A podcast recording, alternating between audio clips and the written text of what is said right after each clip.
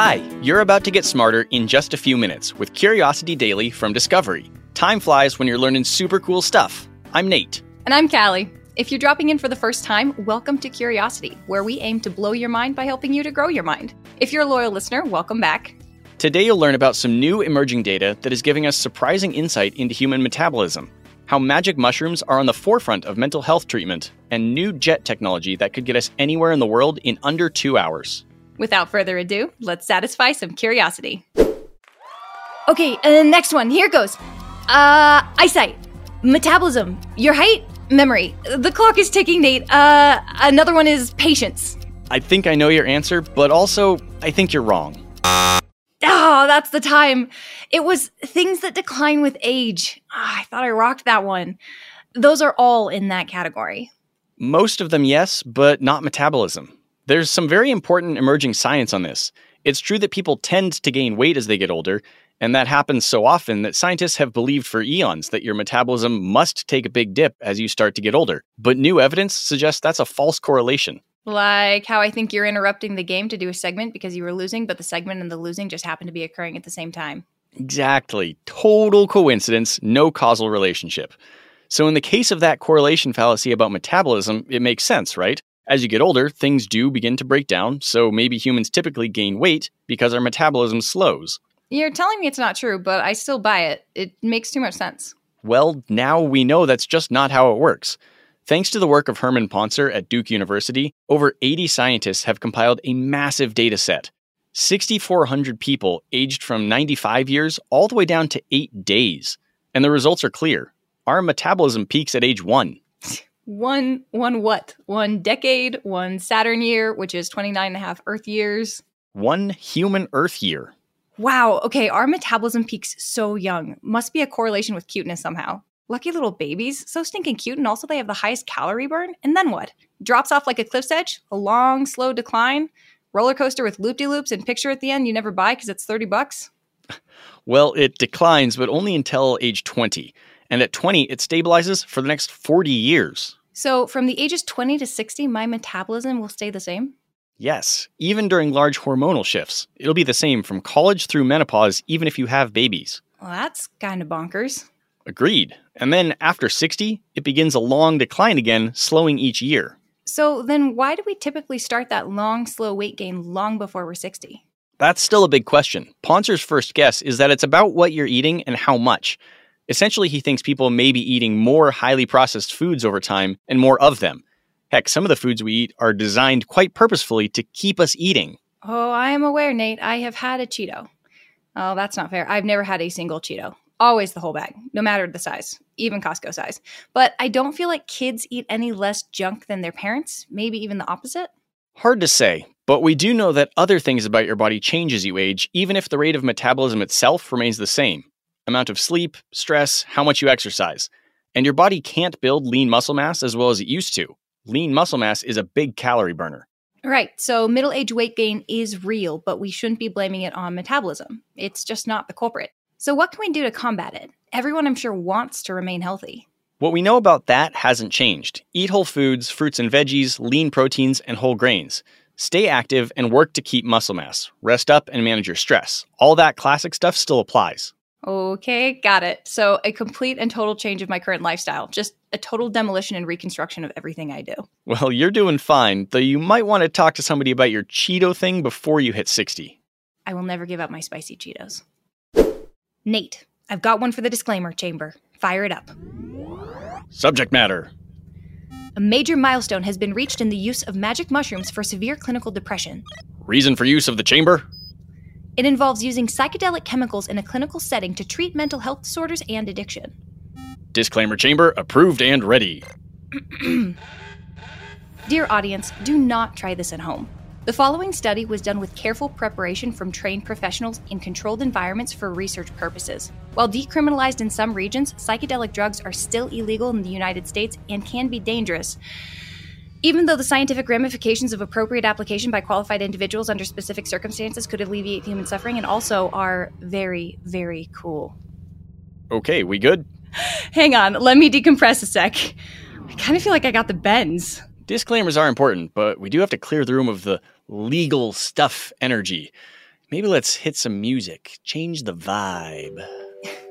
Perfect. Ready? Psilocybin, the naturally occurring hallucinogenic chemical found in what we call magic mushrooms, has been used by different cultures for thousands of years in community rituals, for connecting to spirituality, for healing.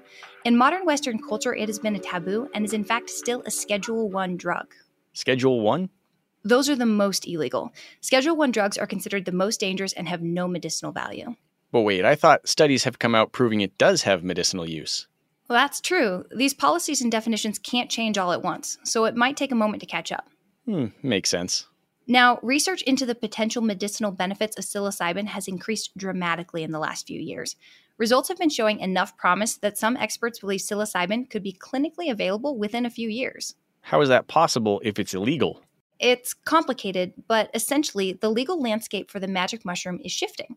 Some cities and states proposed and even passed laws decriminalizing psilocybin. For instance, in Oregon, a voting measure passed that allows for psilocybin assisted therapy. Similar legislation is being discussed in Rhode Island, California, and in cities around the country. Small changes so far, it's important to say.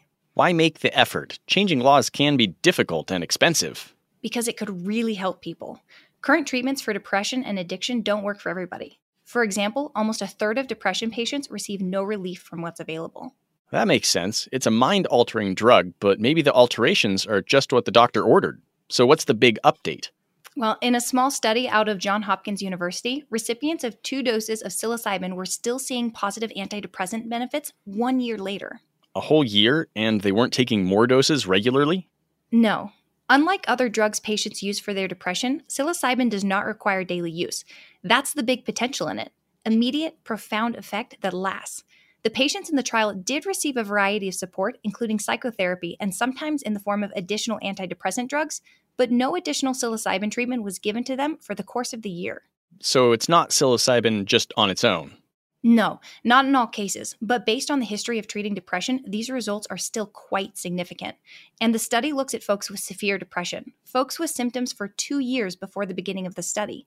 This isn't just you having a bad day and calling it depression. These folks really need help, and some of them responded quite well. That's great to hear. The subject's age ranged 21 to 75. Some received two doses back to back, and some had a second dose delayed for two weeks. Something important to note is that the one year marker is just the end of the study. The positive effects could last longer. I guess the next step is a longer study. Longer and larger to start. More diverse, too. The great majority of the volunteers in this study were white, so they don't know if there could be different effects among folks of other racial or ethnic backgrounds. But it's promising. So, do you think this is the next big thing in depression therapy? Mm, there's no magic bullet, Nate. For the moment, it appears psilocybin is on the path to being another tool in the belts of clinical psychology professionals like a hallucinogenic antidepressant batarang. Hey, Callie, if three lefts make a right, what do two rights make? I don't know, 180? An airplane! I know one Nate is making me roll my eyes. Well, if you want to get out of here in a hurry, I have some great news. Chinese engineers have created a new jet engine that may be capable of going way, way faster than the speed of sound. It's called the SOD Ramjet. SOD Ramjet. Weird word, right? It stands for the Standing Oblique Detonation Ramjet, and it might be able to go Mach 16 or 16 times faster than sound. 16 times? How much faster is that than jets we have now? Well, the fastest piloted jet flight ever happened in 1976 in the SR 71 Blackbird, and that was just over three and a half times the speed of sound. But let's take a few steps back. This is the latest in a decades long pursuit of high speed flight. Hard to believe the Wright brothers could have imagined this. That's probably in part because of how different jet engines are to their Kitty Hawk propeller planes. While propellers push air to move a plane forward, jet engines burn it. Then why do some of those big commercial jets have what looks like a giant windmill blade on the front of the engine? Well, that's actually a fan that compresses air into the jet engine. This compressed air is then mixed with fuel and ignited with an electric spark. The burning gas and compressed air expands to create thrust. But jet fighters don't have those fans, do they? No, because they use the next evolution of jet engines called ramjets. These use the plane's speed rather than a moving fan to compress air into the engine. The design is simpler with fewer moving parts and helps the plane reach higher speeds. To go even faster, faster than the speed of sound, engineers then created the scramjet. It uses the same principle but streamlined to go even faster, faster than the speed of sound, engineers then created the scramjet. It uses the same principle but streamlined to go supersonic. Oh man, those are the planes that create those sonic booms as they break through the sound barrier. Totally, but those sonic shockwaves are part of the reason we reached a limit with scramjets. They're kind of like your breath blowing out a birthday candle. The shockwave can extinguish the combustion. It's hard to fly faster, let alone fly at all, in a plane that keeps shutting itself off. Oh, should have used that birthday candle to wish for a faster plane. Well, maybe that's what Professor Zhang Zonglin and his team in China did. If it was, their wish came true. Zhang and his team recently turned a theory, first published by NASA in 1980, into a reality known as the SOD ramjet, the Standing Oblique Detonation Ramjet Engine. Detonation. It's starting to sound like something Wile E. Coyote would use. Well, it's not made by Acme, and it has no TNT.